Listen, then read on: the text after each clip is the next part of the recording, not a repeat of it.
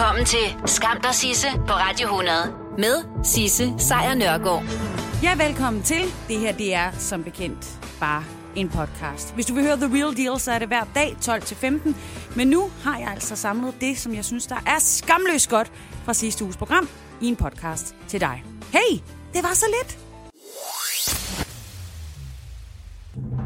Skam der Sisse på Radio 100 præsenterer Skamløse fornøjelser. Ja, så skal vi til det. Det er nu, at 11 års filmisk historiefortælling kommer til at kulminere i morgen. God, seems like a thousand years ago. I fought my way out of that cave, became Iron Man. Realized I loved you. I know I said no more surprises, but i was really hoping to pull off one last one. Ja, du troede, Tony Stark. Men må altså ikke også, at du klarer den, når den her længe, længe, længe, længe, længe ventede superheltefilm Avengers Endgame, den får øh, premiere verden over, og det var som bekendt allerede i morgen. Det her, det er den 22. film i øh, Marvel-studiets øh, superhelte-univers. Og den kommer altså allerede øh, nu her, mindre end to måneder efter, at den øh, sidste film, det er den, der hedder Captain Marvel, den kom på gaden. Captain Marvel, den høstede i øvrigt øh, kæmpe succes. Altså, det var øh, studiets syvende mest succesfulde film nogensinde på blot en måned. Og der er altså noget, der kunne tyde på, at den film, vi har i vente, nemlig Avengers Endgame, ikke rigtig får problemer med at leve op til sin forgængers enorme publikumsmæssige succes. Fordi allerede nu, der er der jo udvalgte, meget heldige typer. Så nogle af dem, der får lov til den slags, de har nemlig været inde og se filmen. Og de er ikke skuffet. Sætninger som, det er den bedste film, jeg nogensinde har set, og jeg græd fem gange, er allerede kommet frem i øh, nogle aviser i L.A. Men øh, der kommer ikke mere. Der er ikke, der er ikke flere ting, der kommer ud, fordi skaberne af filmen har bønfaldt fans om ikke at afsløre noget. Det er øh, brødrene Anthony og Joe Russo, som jo har instrueret Endgame. De var tidligere ude på måneden med et, øh, et åbent brev til fans af det her Marvel-univers. Og i det brev, der var de ude at sige, please, I er verdens bedste fans i verden, men I må ikke afsløre filmens plot for andre. Så når I ser Avengers Endgame i de kommende uger, så vær sød ikke at ødelægge det for de andre. Det var blandt andet det, der stod i, øh, i brevet. Og det bliver svært. Uh, det bliver svært ikke at, øh, at sige noget. Øhm, fordi det er jo kulminationen på alt det, som vi har set i de sidste 11 år. Vi skal jo følge Robert Downey Jr., vi skal følge Chris Evans, Chris Hemsworth, Scarlett Johansson og Brie Larson blandt andet, øh, og se om de altså kan komme øh, igennem den sidste store fight, den sidste store kamp, altså kampen om at få øh, ja, selve universet til at overleve. Det bliver så vildt. Den kommer også til at blive markedsført som afslutningen på det her øh, store superhelteunivers, som vi jo har fulgt med i, da det ligesom begyndte med Tony Stark i Iron Man i 2008, selvfølgelig spillet af Robert Downey Jr. Og siden der har vi jo som bekendt både set Amer- Captain America, som vi så for et par måneder siden, Thor og også en af dem, og Ant-Man med alle steds nærværende skideskønne Paul Rudd i hovedrollen. Og syv af de her snart øh, 22 film har indtjent over 1 milliard dollars i biograferne. Yes. Mens filmene samlet set har indtjent lidt over 18 milliarder. Ja, det er lige omkring 120 milliarder danske kroner.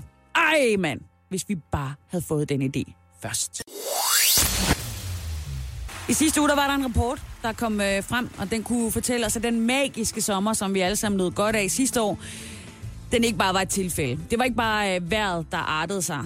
Det var øh, klimaet, og det var klimaet, som har ændret sig, og fremover, der kan vi altså fremover komme til at se mange flere af de her tørre sommer, hvor øh, vandet drøber af dig øh, under de mindste bevægelser, og øh, grillen må blive indenfor, og du kan vinke langt farvel til de sommeraftener, du kan huske, som du havde din barndom. Og nu er der så endnu et forskningsprojekt ude med nyheder, som får dig til at ja, svede, som var det en varm sommer. Og det er øh, et øh, forskningsprojekt, som viser, at øh, indlandsisen på Grønland, den smeltede næsten seks gange hurtigere sidste år, end den gjorde i begyndelsen af 1980'erne. Det er simpelthen en øh, konklusion på et nyt internationalt forskningsprojekt, som har beregnet mængder af is, der er smeltet på Grønland siden 1972. Og det var i 72, de smed de her Landsat-satellitter op, der begyndte at tage billeder øh, over de, øh, det danske territorium, og det er derfor, man har øh, en masse data fra ja, 72 og frem til nu. Det, de kunne se, det var blandt andet, at øh, verdenshavene er steget med 13,7 mm siden 1972. Og det har altså fået en af de franske øh, øh, forskere, der er med, en øh, glaciolog, der hedder Erik Rignot. Han har sagt, at øh, når man ser på den her udvikling gennem flere tid og, øh, og så er det bedst, at man lige sætter sig ned, inden man grænsker resultaterne, fordi det er skræmmende så hurtigt, det forandrer sig. Det er som bekendt de her avancerede satellitmålinger, der har gjort det muligt for de her forskere fra øh, Kalifornien og fra øh, øh ja, København, Utrecht, alle mulige steder, at arbejde sammen om, øh, om alle de her øh, data. Og i København, der har vi bidraget med øh, Anders Anker Bjørk. Han er fra Københavns Universitet, og øh, han fortæller, at øh, man kan se på de her, Grønland, øh, på de her målinger, at den øh, grønlandske iskappe i øh, 1970'erne akkumulerede, som det hedder, 47 gigaton eller 47 milliarder ton is om året i gennemsnit. I 80'erne der begyndte den her smelterate at stige til det dobbelte, inden det i slutningen af 90'erne og i starten af 0'erne begyndte at accelerere voldsomt. Så det betyder, at der bliver tæsket en masse ferskvand ud i øh, vores have lige nu. Det her øh, studie, det kommer efter et øh, lignende forskningsprojekt øh, her har fundet nogle tilsvarende resultater på den øh, antarktiske indlandsis. Så det er ikke kun i Grønland, at isen smelter. Nej, det er over hele linjen. Og der er som bekendt ikke noget med, at vi bare lige kan ændre på det. Der er simpelthen en videnskabelig konsensus om, at det her det er menneskeskabte klimaforandringer, som bidrager til de her højere smelterater øh, på vores, øh, vores is. Så, ja. Skam dig, Sisse, på Radio 100 præsenterer Skamløse fornøjelser. Ja, fordi med alle de her barske nyheder, jeg har serveret for dig i øh, de sidste par timer, alt om klima og Sri Lanka, og jeg skal komme efter dig, der er det altså tid til noget herligt. Nemlig et godt gammeldags bryllup. Og hvad er endnu bedre end et godt gammeldags bryllup? Et kongeligt bryllup, selvfølgelig. Woohoo, yay! Bruden, hun er svensk. Gommen, det er sgu den majla- øh, maj- majlaisiske, det er det, der hedder, kronprins. Og de er altså blevet gift helt hemmeligt den 19. april i år. Hun hedder Louise Johansson, og han hedder Tenku Mohammed Faiz Petra. Og altså, øh, ja, de lykkelige indehaver af hinanden. Hun er 32, han er 45, og de har længe altså været kendt, at de skulle, være, de skulle giftes. Men øh, det er altså først efter, de har sagt ja til hinanden, at øh, det er blevet en... Øh, en nyhed, som vi kan sige, nu er det sket. Fordi i Malaysia, der er det ikke sådan, at man, øh, man skriver om de kongelige. Det gør man ikke. Medierne omtaler kun de kongelige familier og de royale begivenheder, hvis kongehuset selv siger, i må gerne skrive om det her. Og derfor er der af samme grund heller ikke øh, særlig meget info om øh, brylluppet. Men i Sverige, der er det jo lidt anderledes, og den svenske øh, avis Expressen har været i gang med at snuse og har altså fundet ja, billeder af det her søde par. Louise Johansson, som jo nu øh, er blevet øh, gift ind i den øh, Miley, Miley, i, i Malaysias øh, kongefamilie. Det var bedre. Det var bedre, ikke? Hun er ikke øh, en type, man kender sådan i Sverige, men man mener at vide, at hun øh, simpelthen har truffet sin øh, prins i forbindelse med, at hun øh, studerede i udlandet, og at det gjorde han også, og så mødte de hinanden. Sød musik opstod, og nu er hun altså den kommende dronning. Imponerende. Det bryllup, de havde, skulle have været fuldstændig sindssygt. Hendes... Øh, kjole var naturligvis øh, strålende. Hun bar sådan en fodlang hvid kjole med broderier af guldtråd, og på hovedet der bar hun en smuk, glitrende tiara. Og kronprinsen han var også iklædt sådan en traditionel øh, malaysisk øh, højtidsdragt, hvor han så også havde et smart sæt øh, hovedbeklædning på, som, som kun de kan gøre det. Og efter hvilsen, så blev de her gæster, der var med til, den her, øh, til det her bryllup, de blev budt på en storslået festmiddag i paladset, og øh, det blev afsluttet med en bryllupskage, som var fire etager høj. Og nej, jeg mener ikke fire øh, husetager. Altså bare sådan fire, altså bare fire kager oven på hinanden. Fire etager. Tada! Og så forventes det så, at øh, inden for en overskuelig fremtid, der vil kronprinsen så præsentere sin hustru for sit folk ved hjælp af en stribe offentlige arrangementer. Så kan det jo være, at vi kan være så heldige at få sat et par ord på. Måske endda også et kys på, hvad det er for nogle mennesker, der har giftet sig dernede. Men et stort tillykke. Det er dejligt med noget kærlighed. Og selvom det er i Malaysia, og at vi ikke rigtig kender mere til dem, så er det da hammerne herligt. Skam dig, Sisse på Radio 100 præsenterer Skamløse fornøjelser. Vi har altid hørt, at mennesket det stammer fra Afrika. Det, øh, det står i, øh, i skolebøgerne. Vi kommer fra en øh, dal i Tanzania, som bliver kaldt menneskehedens vugge. Men måske har vi slet ikke ligget i den vugge alligevel. Eller det har vi måske nok. Men, men vi stammer nok ikke derfra ifølge øh, ny banebrydende forskning, som måske måske ikke passer. Vi stammer nemlig fra Europa. What? Yes, jeg ved det. Det er en opsigtsvækkende hypotese, og det er også en opsigtsvækkende hypotese, der er i strid med næsten alle traditionelle teorier. Og den bliver altså for nylig fremført af et forskerhold, som bliver ledet af en fyr, der hedder David Begun. Han er antropolog, og det er han på øh, Universitetet i øh, Toronto i Canada. Og han har altså brugt det, der kaldes moderne teknologi. Han valgte simpelthen at kaste den gamle teknologi væk, og så tog han den moderne. Og så har han altså lavet analyser af 8-9 millioner år gamle kæbeben med tænder fra et abelignende væsen, som blev fundet i det forrige århundrede, altså tilbage i 1990'erne i Grækenland. Og på den baggrund af de analyser, han har taget af det her abelignende væsen, der konkluderer han nu, at de oprindelige analyser, som der blev lavet før, det var fejlagtige konklusioner. Fordi kæberne sad ikke på en abe i klassisk forstand. Det mener David Begon. Ah, ah. I stedet så stammer de her fossile rester fra en meget tidlig udgave af en fortidig menneskeab. Til med fra den muligvis tidligste forfader til fortidsmennesker, og dermed i sidste ende til os, homo sapiens. Jeg ved det! Alt det, vi har lært, det kan vi nu måske glemme. For David og hans øh, team, de argumenterer for, at det her angivelige proto menneske, måske er forløberen for en øh, anden europæisk menneskeab, som der så er fundet øh, rester af i Grækenland og i Bulgarien.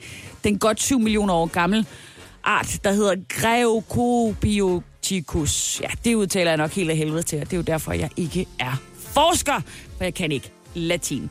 Men har de her forskere så ret i deres hypotese, så kan det her prototype menneske have været vandret til Afrika, måske på grund af klimaforandringer, og så derefter udviklet sig i forskellige retninger, som i sidste ombæring førte til homo sapiens opståen i Afrika for små 300.000 år siden. Amen altså, breaking news! Der skal imidlertid meget mere, øh, mange flere beviser til, før man sådan for alvor vil begynde at lytte til, øh, til David Begon og hans øh, teorier om, øh, om menneskets øh, oprindelse. Øh. Lige siden, at den britiske naturforsker Charles Darwin, som man jo godt kender, øh, han tilbage i 1871 udgav det her værk, som vi jo alle sammen slår op i hele tiden, nemlig menneskets afstamning og paringsvalget så har det altså været en øh, opfattelse, en gængs videnskabelig opfattelse, at mennesket har sine rødder i Afrika. Og over for øh, New Scientist, som altså har publiceret øh, David Begons øh, undersøgelser, så er der også en del andre forskere, der peger på, at øh, analyser af et sæt kæber ikke helt er tilstrækkeligt til at drage så vidtrækkende videnskabelige konklusioner. Men hey! Hvis det er, damn, så bliver der lavet om på nogle højere drejninger her i Europa.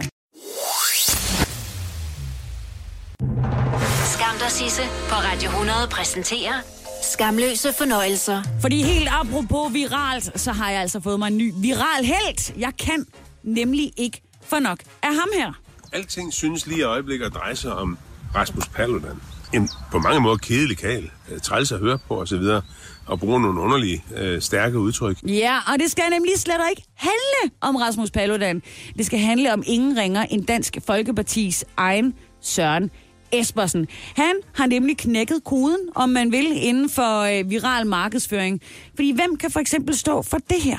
Ja, du dus med himlens fugle og skovens grønne træer. Forstår du alle hjerter, som banker her og der? Kan du smile til en kronhjort og vinke til en stær, så har du fundet ind til det, som gør livet allermest værd. Der er nogen, der siger, at Dansk Folkeparti bare vil have sådan et Morten Kork-samfund. Og ved I hvad? Sagt her i en lukkekreds. Det er fuldstændig rigtigt. Selvfølgelig vil vi have det. Ja, selvfølgelig vil det. Er altså Søren Espersen, når han er aller, aller bedst, og jeg håber virkelig, at han har betalt sin kone for at optage de her videoer, som han lægger ind på sin Facebook-side. Fordi de er genialers, og hun burde komme på en lønningsliste. Men i dag, der lagde han simpelthen også, eller jeg tror faktisk, det var i, øh, i aftes, der lagde han sådan et spin-off fra Love Actually-scenen, der hvor øh, fyren han står uden for døren med en masse skilte, mens der bliver spillet noget musik, så man kan snige en masse budskaber ind. Sådan en lagde han op i dag, Søren Espersen. Og den er genial, og den er virkelig sjov på video. Jeg vil anbefale at gå ind og se den, for den giver ikke nogen mening at afspille den på, øh, på radioen. Men den her video, hvor øh, Søren Espersen bliver nødt til at tage et koldt brusebad, da han er rasende, den er også genial. Jeg er rødglødende af raseri. Jeg har lige hørt i radioen, at Ole Bornedal er nødt til at tage et koldt brusebad. Bare for at komme over det her. Ole Bornedal, manden bag Danmarks historiens største historiske film, Fiasko, har fået millioner igen af Filminstituttet til at lave en ny historisk film nu under 2. verdenskrig. Jeg kan ikke forstå det. Jeg kan ikke forstå, at vi skal igennem den farse for. Han er simpelthen ikke manden til det her. Det går ikke. Hej. Så kan vi bare øh, sige, øh, okay, der er et armslængdeprincip og sådan nogle ting, altså der som... Men det er lige meget. Det er fuldstændig lige meget, fordi øh, for Søren Espersen fra Dansk Folkeparti, der er valget gået i gang, og må det aldrig nogensinde. Må den her valgkamp aldrig nogensinde ende, fordi jeg kan ikke vente med at se, hvad han ellers har i ærmet af tricks. Se ham. Se ham virkelig. Skynd dig ind på hans øh, Facebook-side. Det er, det er faktisk der, hvor jeg siger, det er et like værd. Skam dig, Sisse på Radio 100 præsenterer Skamløse fornøjelser. Vi ved jo godt, at den er helt gal med vores øh, klode, vores øh, planet sveder, og der er som bekendt ikke nogen planet B. Og det har altså fået en række af America's Finest til at gå sammen. De har simpelthen lavet en video, og den begynder på en øh, varm sommerdag i downtown LA i øh, Kalifornien, hvor en flok unger er ved at maltraktere en øh, skraldespand, da der pludselig sker noget. I don't know, dude. No, you Get him in the trash. Get him in the trash. Three, two, one. Oh, on. That's like throw me in a trash can. Pick it up, dork. What did you just say? I said pick it up, dork. Ja, man kan godt høre, at stemningen allerede her er ret intens. Pick it up, dork. Det er en voksen mand, der er kommet til, og han er ikke tilfreds med det, han ser. Og hvem er det så, der er kommet? Jo, det er sådan set ham her. Are you little Dicky? Yeah. Hello. Yo, little Dicky, my brother thinks you suck. Okay, your brother probably sucks. Look at how you turned out. You're a rat. Your whole household is probably completely mismanaged. Hey, suck my butt, little Dicky. Suck your butt?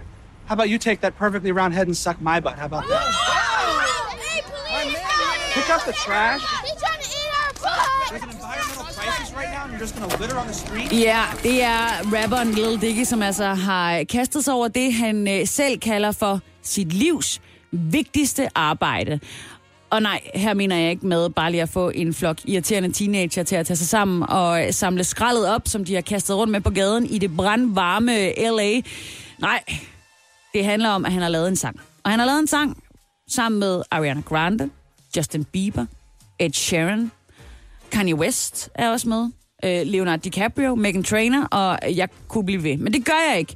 Fordi lige om et øjeblik, der kommer jeg til at spille den her video, og, øhm, og i det hele taget hele klippet, som øhm, er en forrygende, øh, sjov parodi på alle de her øh, fortællinger om, at vi skal redde verden, men samtidig så vil den også noget. Og så skal vi altså tilbage til rapperen Little Diggy, som jo altså som bekendt har kastet sig over det, han kalder sit livs vigtigste arbejde. Og nej, det var ikke mere for de her irriterende møgeunger, du lige hørte for lidt siden til at samle deres skrald op. Det er jo simpelthen et stykke arbejde, der involverer nogle af de aller, aller største inden for amerikansk showbiz. Øhm, så vi går tilbage til videoen. For en af de her drenge i den her video, øh, han begynder at rydde op. Og pludselig så ser han en gammel mystisk bog, som får en til at tænke på øh, uh, Neverending Story fra 1980'erne, hvis du er så gammel. Og han åbner den, og så sker der det her.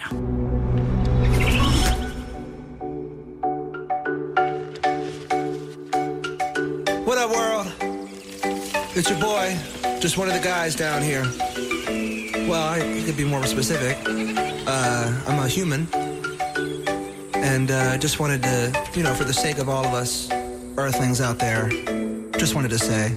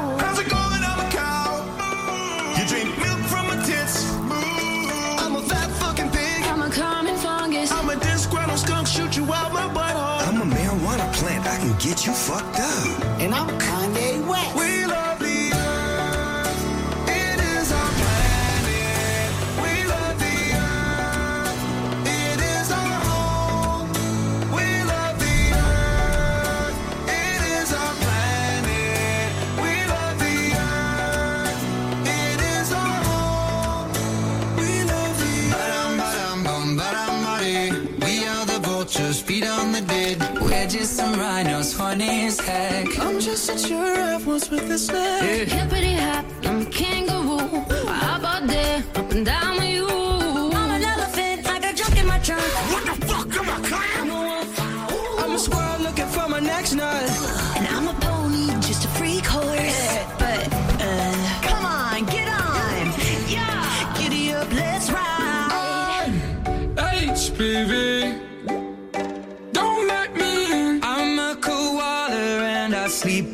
Time. So what? It's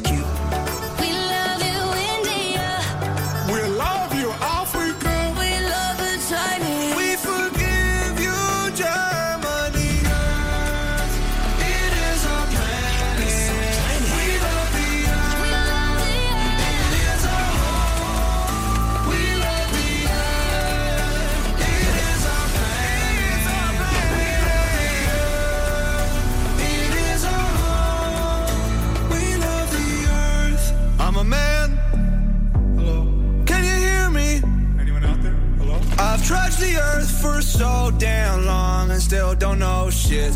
I hope it's not a simulation. Give each other names like Ahmed and Pedro. And yeah, we like to wear clothes. Girls still look beautiful and it covers up our human dick. Eat a lot of tuna fish, but these days it's like we don't know how to act. All these shootings, pollution, we under attack on ourselves. Like, let's all just chill. Respect what we built. Like, look at the internet, it's cracking as hell. Fellas, don't you let it come when you have sex. And I heard women orgasms are better than a dick's. So what we got is land for, what we gotta stand for. Love. And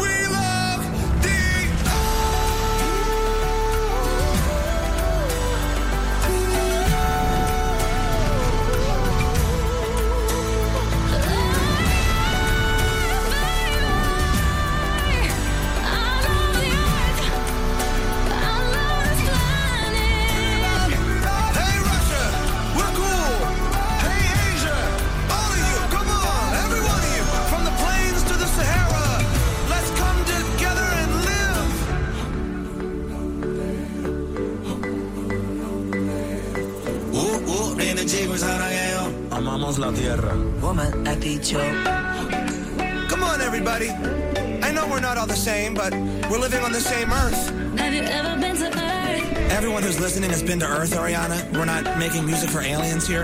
Are we gonna die? You know what, Bieber? We might die. I'm not gonna lie to you. I mean, there's so many people out there who don't think global warming's a real thing. You know, we gotta save this planet. We're being stupid. Unless we get our shit together now. Guys, everybody look into whatever the fuck Leonardo DiCaprio is always pushing, because I feel like that guy knows more about the Earth and how we're fucking it up than anybody. Like, if the aliens did come, we should definitely send Leo as our guy, our rep. In fact, the profits that come along with the streams and the sale of this song are going right into the Earth. Let's raise some money for charity. Any words, Leo? This might be my favorite song ever. It's awesome. Wow.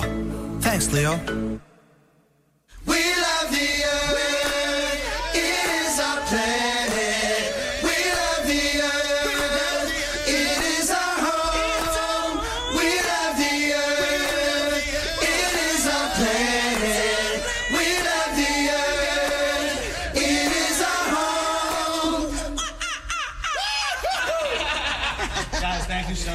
Honestly, everybody, scientists are saying that we have about 12 years to turn this environmental crisis around or we're screwed.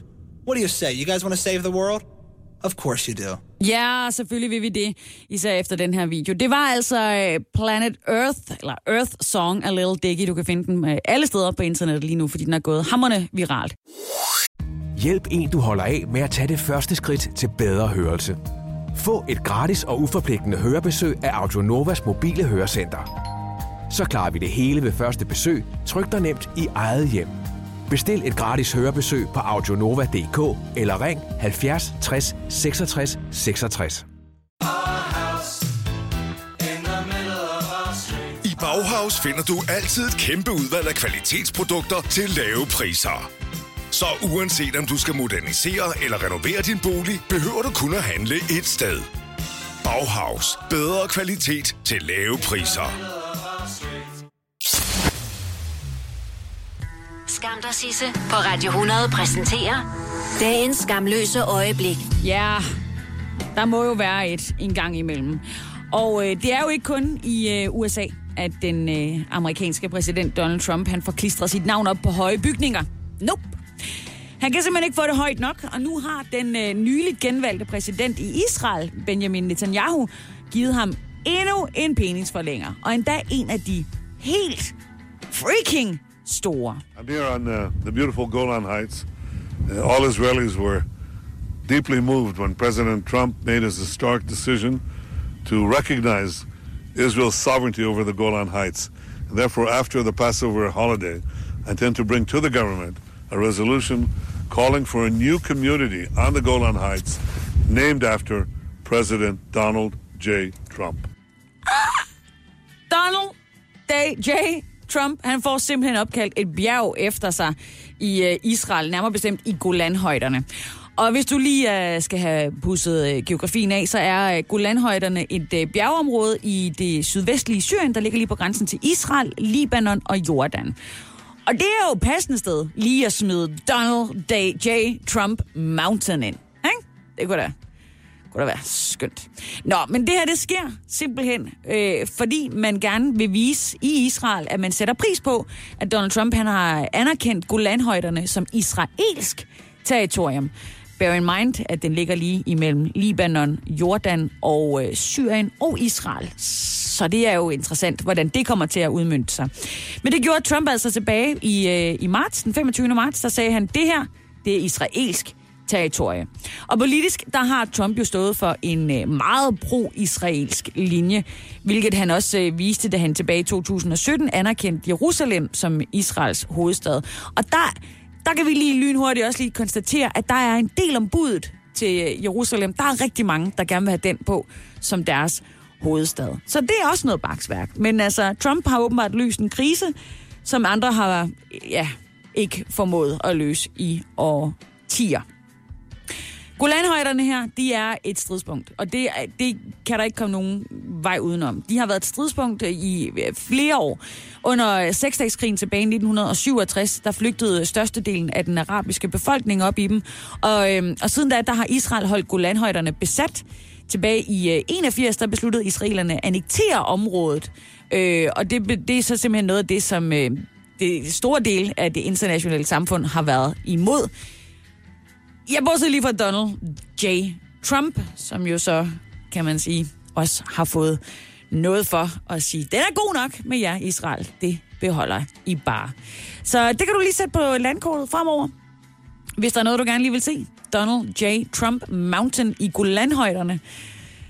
Oh, det bliver et syn værd. Altså, uha. Sådan der. Så skal du lige med lidt ud i naturen. Og ved du hvad? Du må gerne tage blykker eller teltstænger og liggeunderlag med. Fordi fremover, der skal vi kunne sove ude i naturen lige præcis, hvor vi vil og hvornår vi vil.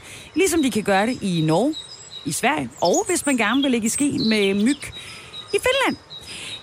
I hvert fald, hvis øh, Alternativet får lov til at bestemme. Fordi de vil gerne udvide danskernes mulighed for at færdes frit i naturen og få lov til at overnatte under åben himmel, der hvor den himmel nu er åben for os danskere. Og derfor så foreslår partiet, at der ligesom i vores nordiske nabolande bliver indført sådan en allemandsret i Danmark.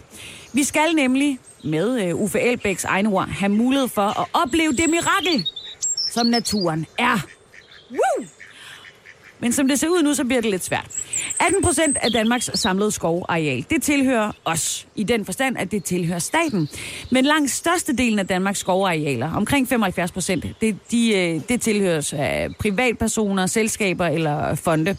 Og i de her arealer, der er der altså nogle retningslinjer for, hvordan offentligheden må anvende områderne, som er, lad os bare kalde det markant strengere end øh, for eksempel i statsskovene. Man må, øh, i modsætning til i statsejet skove, der må man kun opholde sig i privatejet skove fra klokken 6 om morgenen til solnedgang. Ligesom man også udelukkende kun må færdes på stier og veje. Man må ikke bare gå ind og tro, at man kan plukke det hele fra øh, skovbunden.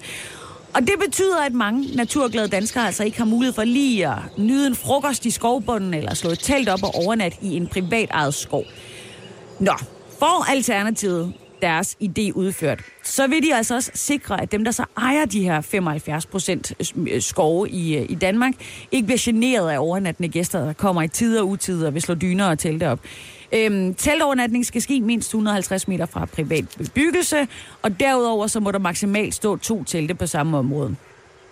Til trods for den her gode intention, så, drømper, øh, så dopper, øh, dumper øh, brancheorganisationen, der hedder Dansk Skovforening, de, øh, de dropper det. det. Det er simpelthen en rigtig dårlig idé, siger de. Fordi de mener, at hvis vi alle sammen går ud og udøver vores spontane lyster i forhold til, hvornår og hvor og hvordan vi har lyst til at opholde os i skoven, jamen så vil det ødelægge, os, øh, så vil det ødelægge naturen for, øh, ja, for os selv, men også for selve naturen. Altså dyr og planter vil blive forstyrret. De ville da blive ødelagt, hvis vi bare kom og slæbte sådan et seks-personers telt med ud for at hygge os lidt en, øh, en nat.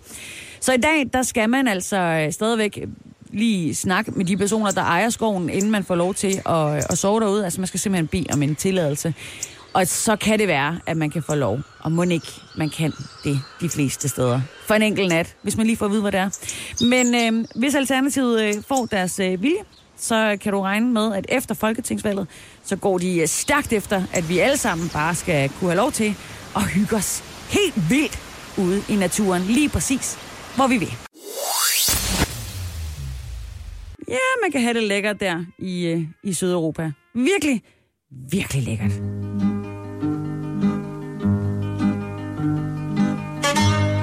Men kan du huske dengang, hvor det gik helt af helvede til med Grækenland? Altså, vi snakker flere år med tårnhøj arbejdsløshed. Sindssygt stramme spareprogrammer, som øh, kostede på velfærden og lukkede landets public service kanaler og generelt bare øh, almen mismod og sindssygt mange demonstrationer og politisk ustabilitet. Well, efter flere års nedtur, så går det nu den rigtige vej. For græsk økonomi, jamen altså, jeg siger dig, det statslige budgetoverskud i øh, Grækenland, det overstiger nu øh, EU's gennemsnitsbudget, og landet har faktisk selv lige bedt om, en an, om at få lov til at indfri en stor del af deres øh, gæld til den øh, internationale valutafond. Nå ja, det er da bare lige øh, 9 milliarder euro, som de skylder. Ingen problemer. Ingen kvaler. Grækenland betaler. Det er sådan, det kommer til at være fremover. Renten, den er også nogenlunde. Og en masse andre økonomiske nøgletal, de viser, at gode, gamle Grækenland er ved at hive sig op af det sorte hul, som de sådan set bare har været rundt i siden øh, finanskrisen. Arbejdsløsheden, den er faldet til omkring 17 procent. Og ja, ja, ja, ja, ja, ja, ja, ro på. Det er stadigvæk højt, når man sammenligner med Danmark og andre nordeuropæiske lande. Men altså, øh, det er stadigvæk også et ret godt stykke under niveauet 2013, hvor den var oppe og ringe på omkring 26 procent. Og samtidig med alt det her, så er der simpelthen også kommet mere balance i de græske statsfinanser. Og når det kommer til overholdelse af EU's budgetregler, jamen hallo, så er Grækenland nærmest blevet EU's duksedreng. Det holder bare. Sidste år, der havde Grækenland et budgetoverskud svarende til 1,1 procent af landets bruttonationalprodukt, det vi kalder BNP. Til sammenligning så svarede øh, både det samlede budgetoverskud i, i euroområdet og i Danmark til 0,5 procent. Det vil sige, at Grækenland var bedre. What? Hvis et EU-land har et budgetunderskud, der er større end 3% af BNP, så kan landet blive underlagt sådan en særlig underskudsprocedure øh, med en masse skrappe regler og embedsfolk, der kommer i tider og utider og siger, I må ikke noget og sådan noget. Indtil landet igen har fået bedre balance. Grækenland, de var igennem den her procedure, fordi deres budgetunderskud lød tilbage i 2009 på 15,1 procent af deres bruttonationalprodukt. Smæk, sagde det så. Ind og arbejde med det. Og nu er de altså der, hvor de er blevet kæmpe, kæmpe gode igen. Og hvorfor går det så så godt? Det er fordi reformerne virker. Alle de skrappe reformer, som landet blev nødt til at gennemføre for at få hjælpepakker fra den såkaldte trojka, de bærer frugt. Der er stabilitet. Det kører. De hygger sig. De vækster. Og alt det her, det sker, fordi de bare udvikler sig strålende på trods af, at de havde den største nedtur på. Amen altså. Skal vi lige. Woo! Woo!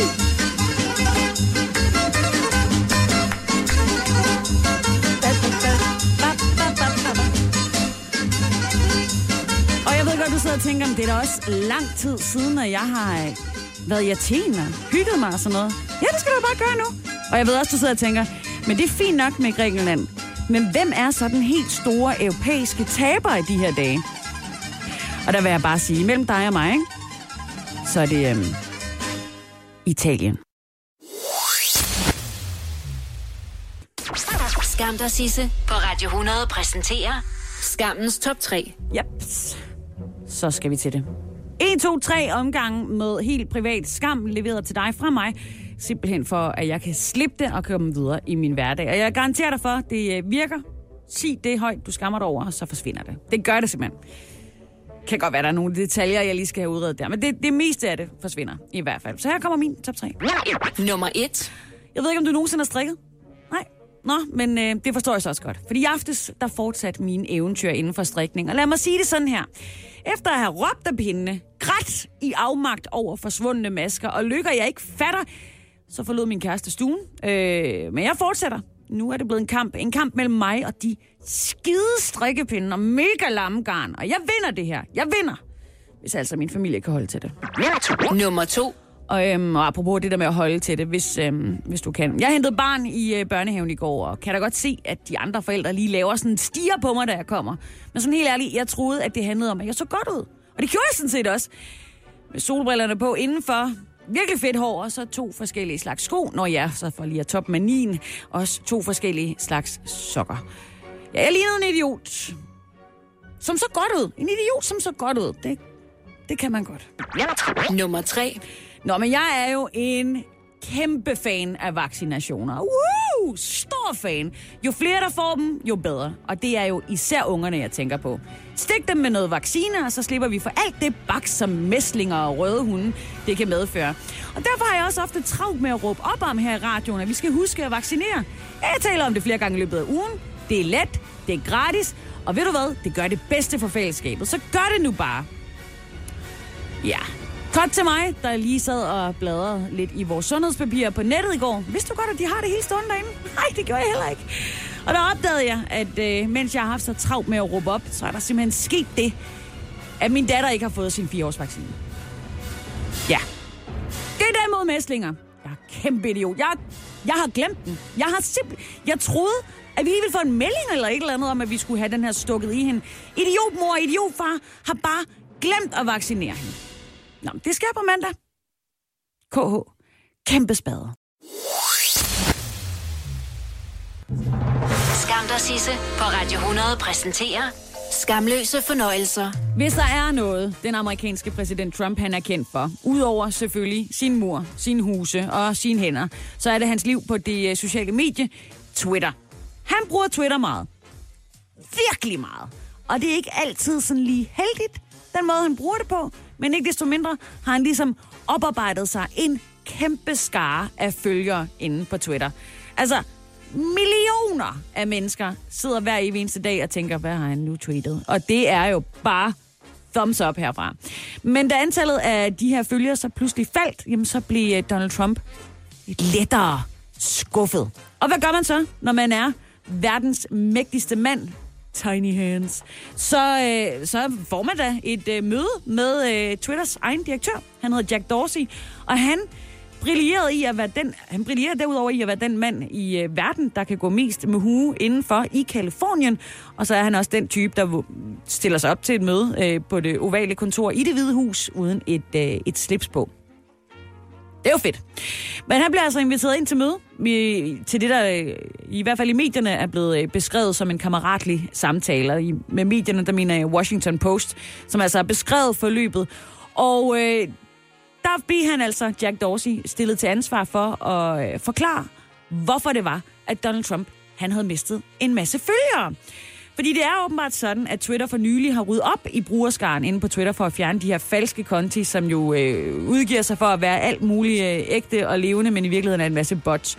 Og det tog jo også en god bid af mødet at forklare præsidenten, at det, de mennesker, der var fjernet, simpelthen var falske konti. Altså, at de følgere, han havde, det var simpelthen bare ikke rigtige følgere. Det var robotter. Ja. Og Jack Dorsey måtte jo også forklare, at han selv også havde øh, mistet en betydelig mængde af følgere efter den oprydning. Ja, og det kommer altså i kølvandet på, at præsidenten, Donald Trump selvfølgelig, og hans øh, hangarounds af republikanere gennem længere tid har beskyldt Twitter for at forsøge at forhindre de her konservative politikere i at nå langt ud med deres rækkevidde på sociale medier. Øhm, Dorsey han har så til gengæld været inde og sige, at Twitter-reguleringen den er fuldstændig upartisk, og over for de bekymrede ansatte, der er i Twitter, som der jo frygter, at han giver efter for det her konservative pres, så fastholder han, at det her med at være åben omkring, hvordan virksomheden drives, er bydende nødvendigt, så derfor så stiller han selvfølgelig op til møder og til samtaler og til interviews. Så det de havde et fint møde om, hvorfor at præsidenten havde mistet en masse følgere inde på Twitter. Og Donald Trump var selvfølgelig ikke overraskende totalt glad for mødet efterfølgende.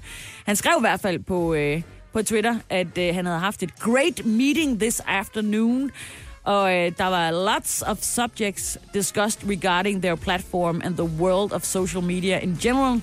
Look forward to keeping up an open dialogue. Ja. Trump han har øh, 59,9 millioner følgere, og hvis du ikke er en af dem, så går du virkelig glip. Ja, du går, du går glip af noget i hvert fald. Det gør du. Virkelig. Et eller andet går du glip af. Skam dig, Sisse, på Radio 100. Med Sisse Sejr Nørgaard.